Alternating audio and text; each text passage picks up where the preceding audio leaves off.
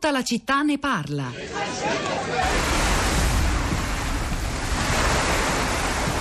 Te e la tua famiglia state dentro staffare soltanto perché si fa qui a Ostia che è zona tua. Ma tu mi preoccupi. Vuoi far capo? Ma mi pare che ancora non ti sei imparato a farlo. Sì, ma a me mi piace il suo modo di parlarmi, Samura. E io ti rispetto. Però poi rispetto pure io.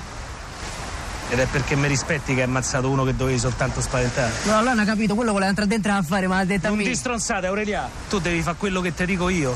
Te devi comportare come si comportava tuo padre. Mi padre negli ultimi tempi le cava il culo, le famiglie del passato, che a me sta cosa è messa bene. Le famiglie della bassa Italia, come le chiami te, dentro a sta storia ci hanno messo i milioni. E io sono il loro garante.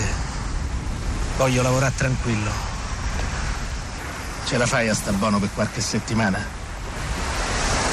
Ci riesco, ci riesco. Me l'auguro per te.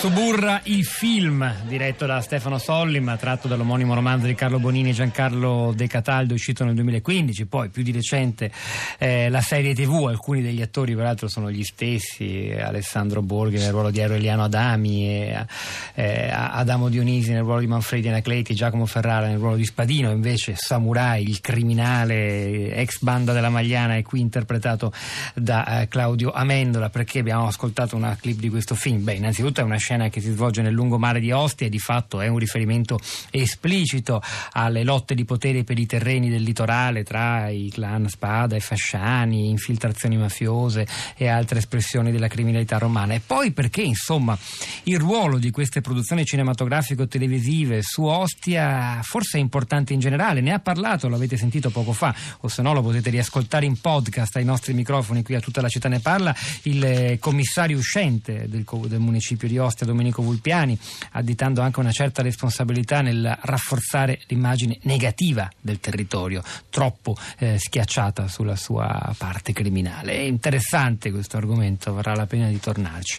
Commenti sui social network, Rosa Polacco. Ciao Pietro, buongiorno, buongiorno a tutti. Beh, insomma, sì, di Ostia si parla eh, ormai da giorni sui social network, eh, anche chi magari non c'è mai stato e non conosce eh, davvero da vicino la sua realtà, ma questo è, è- è normale, la natura dei social network dell'espressione e dell'opinione. Allora leggo alcuni di questi commenti, qualcuno dei nostri ascoltatori eh, la conosce, qualcuno si pone delle domande. Sul profilo Facebook della città di Radio 3, il primo è Vinni, eh, ricorda qualcosa che torna spesso, torna sempre, dice c'è l'anima di Pasolini che ha lasciato il corpo a Ostia, è sempre lì nel suo parco letterario per chi la vuole ascoltare. Roberto dice Ostia, ma non solo, mette in evidenza tra le altre cose il fallimento di una progettualità urbanistica che a cascata crea fallimento sociale, culturale, eccetera. Pensare a un radicale cambiamento di rotta è, oserei dire, utopistico. Eh, Antonio, se Ostia è sotto scacco della malavita, qual è la condizione di Roma, capitale, pertanto centro decisionale del nostro paese?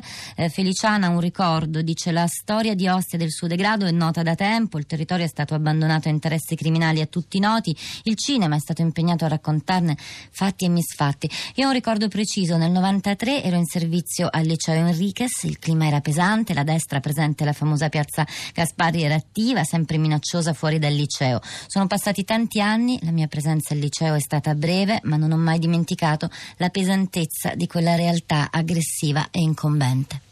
Marco da Bergamo, buongiorno e benvenuto. Buongiorno, A lei la parola.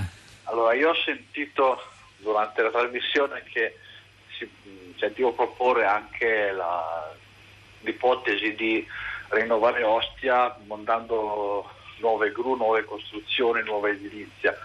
Eh, Eh, l'ha detto proprio il prefetto Vulpiani, il commissario uscente.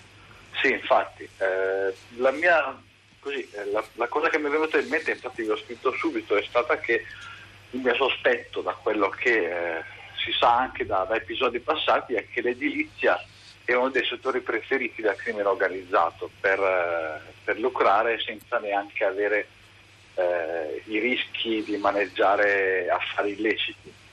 E quindi eh, semplicemente eh, dicevo eh, sarebbe opportuno anche avere una certa attenzione in questa eventuale nuova edilizia per evitare che venisse eh, presa in mano dagli stessi gruppi che oggi eh, certo. il controllo di Ostia. Grazie Marco da Bergamo, Bulpiani lo diceva perché parlando di degrado urbano, perché bisogna partire anche e forse soprattutto da lì, dai quartieri, dai palazzi fatiscenti per contrastare il degrado sociale dove permea più facilmente la, la criminalità, anche la seduzione dell'attività criminale. Mauro da Roma, buongiorno. Salve, sì, io mm, intanto sono molto contento che la telefonata che mi ha preceduto viene da Bergamo, perché così ci si ricorda che Roma è la capitale di questa nazione ed è, è, Ostia è un punto emblematico di Roma, ma non è poi tanto diverso dagli altri quartieri di Roma.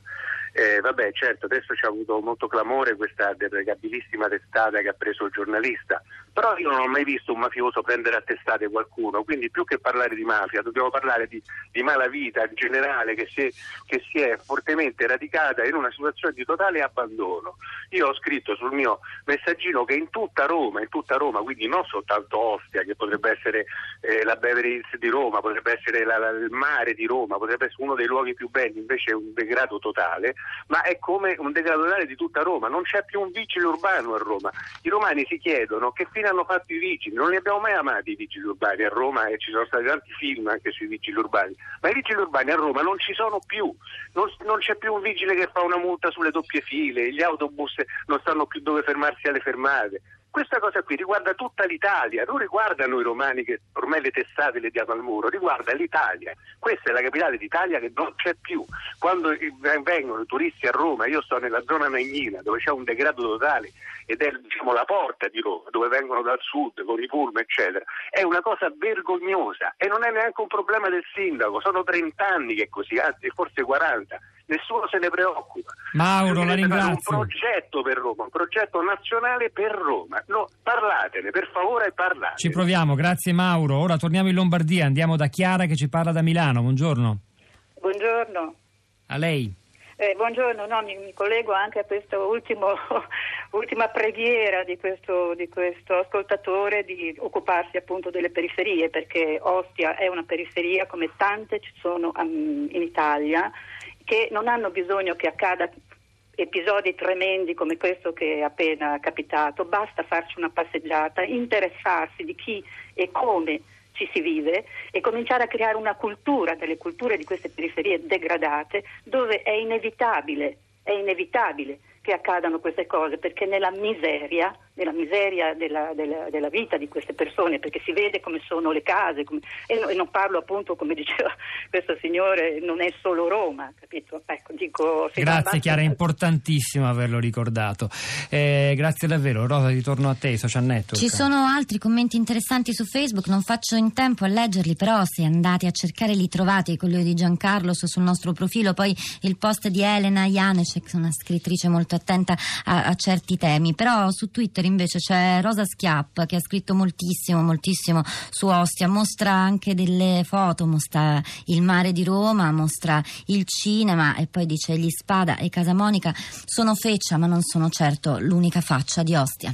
Anna Maria Giordano Radio 3 Europa sta per parlarvi di paradisi fiscali. Noi ci fermiamo qui. C'era Giovanna Insardi stamani alla parte tecnica, Piero Pugliese alla regia, Pietro del Soldà e Rosa Polacco a questi microfoni, al di là del vetro, la nostra curatrice Cristiana Castellotti, Cristina Faloci, Florinda Fiamma che vi salutano. Un buon fine settimana. A lunedì.